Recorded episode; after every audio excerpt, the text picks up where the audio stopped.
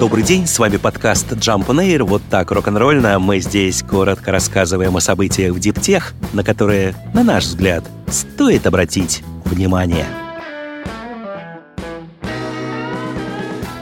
Эксплуатацию первого в стране ториевого реактора разрешило Управление по ядерной безопасности Китая. Объект мощностью 2 мегаватта расположен в городе Увей, пустыне Гоби, и находится под управлением Шанхайского института прикладной физики Китайской академии наук. Разработка относится к типу реакторов на расплавах солей. Жидкий торий используется как в качестве топлива, так и в качестве охлаждающей жидкости. Технология имеет несколько потенциальных преимуществ перед традиционными урановыми реакторами, в том числе более высокую безопасность, меньший объем отходов и повышенную экономию топлива. И, что крайне важно, по сравнению с ураном торий гораздо более доступен. По некоторым оценкам, его запасов только на территории Китая хватит на ближайшие 20 тысяч лет.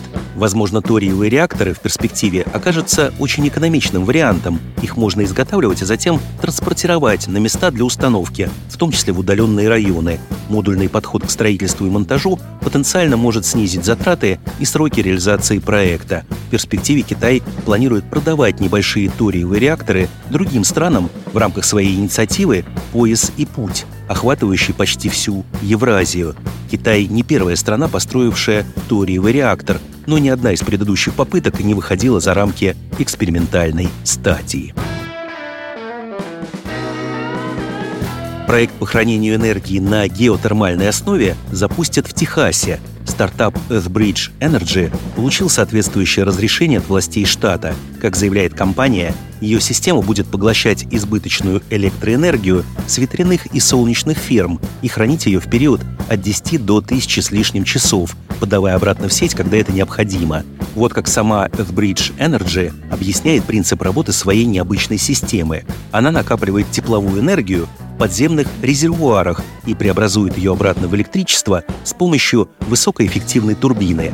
Для зарядки система забирает воду из подземного резервуара через скважину. Вода затем одновременно нагревается и охлаждается на поверхности электрическим тепловым насосом. Затем нагретая и охлажденная вода хранятся в разных зонах подземного резервуара. Технология, по расчетам создателей, снизит стоимость долговременного хранения энергии ниже 10 долларов за киловатт-час и позволит масштабно использовать чистую безуглеродную энергию.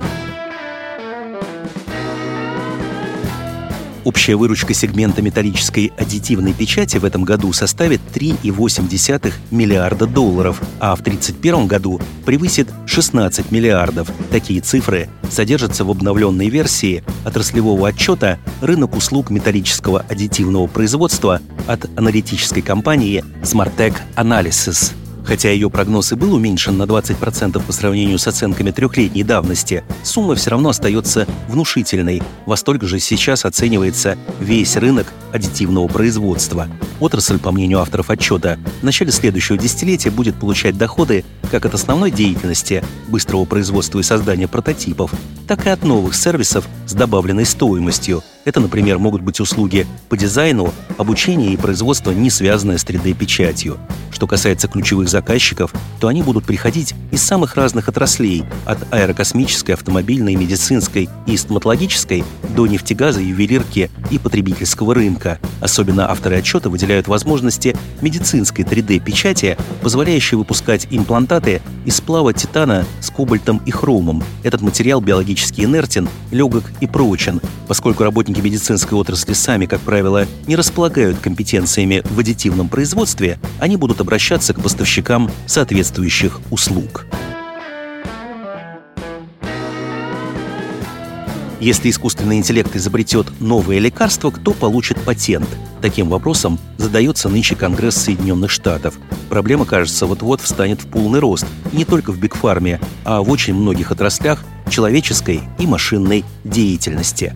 Модели искусственного интеллекта уже сейчас могут искать закономерности в старых данных клинических испытаний, но дело дошло до того, что генеративный искусственный интеллект сам предлагает использовать молекулы и антитела, которых до сих пор не существовало. Кого в такой ситуации надо считать изобретателем? На самом деле с этой реальностью мы уже столкнулись. Компания Novartis некоторое время назад использовала платформу искусственного интеллекта Generative Chemistry для генерации 282 противомалярийных препаратов кандидатов, и два из них, по некоторым данным, оказались столь же эффективными, как и уже существующие препараты. Сейчас фирма надеется запатентовать в США разработки на себя.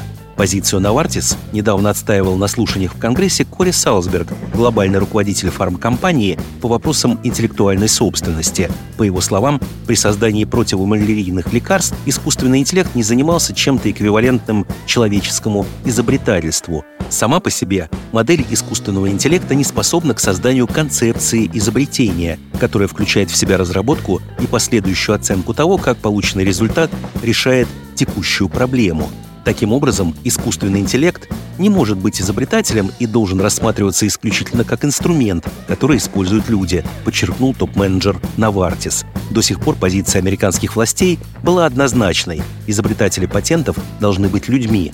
В 2019 году исследователь по имени Стивен Тайлер попытался запатентовать в Соединенных Штатах контейнер для напитков, придуманный, по его словам, созданной им же самим системой искусственного интеллекта. Ему отказали, заявив, что заявка не полна, в ней нет человека-изобретателя. Последующие апелляции также были отклонены, что фактически сделало невозможным патентование изобретений, сделанных искусственным интеллектом. На слушаниях в Конгрессе несколько экспертов заявили, что данный прецедент ослабляет стимулы к инновациям и подвергает Соединенные Штаты риску отставания. Они обратили внимание на тот факт, что в 17 странах мира та же самая патентная заявка на контейнер была принята. И все-таки курица. Ученые утверждают, что разгадали, наконец, одну из главных философских загадок человечества. Что же появилось раньше – курица или яйцо?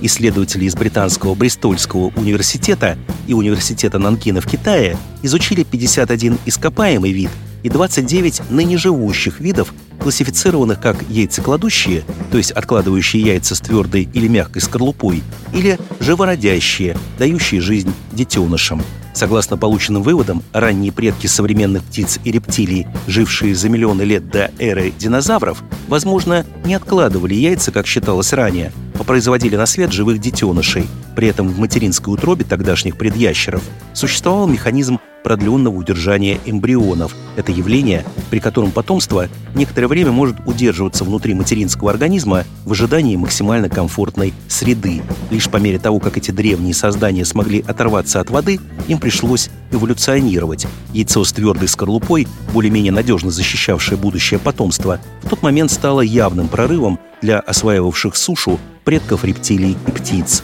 Попутно ученые выяснили, что многие современные ящерицы и змеи демонстрируют куда более гибкую репродуктивную стратегию, чем предполагалось ранее, и что, например, живородящие ящерицы способны достаточно легко вернуться к откладыванию яиц. С вами был подкаст Jump on Air, коротко и рок-н-ролльно, о событиях в Дептех, на которые, на наш взгляд, стоит обратить внимание. Подробнее эти и другие новости Диптех читайте ежедневно в нашем телеграм-канале Jump Daily. До встречи!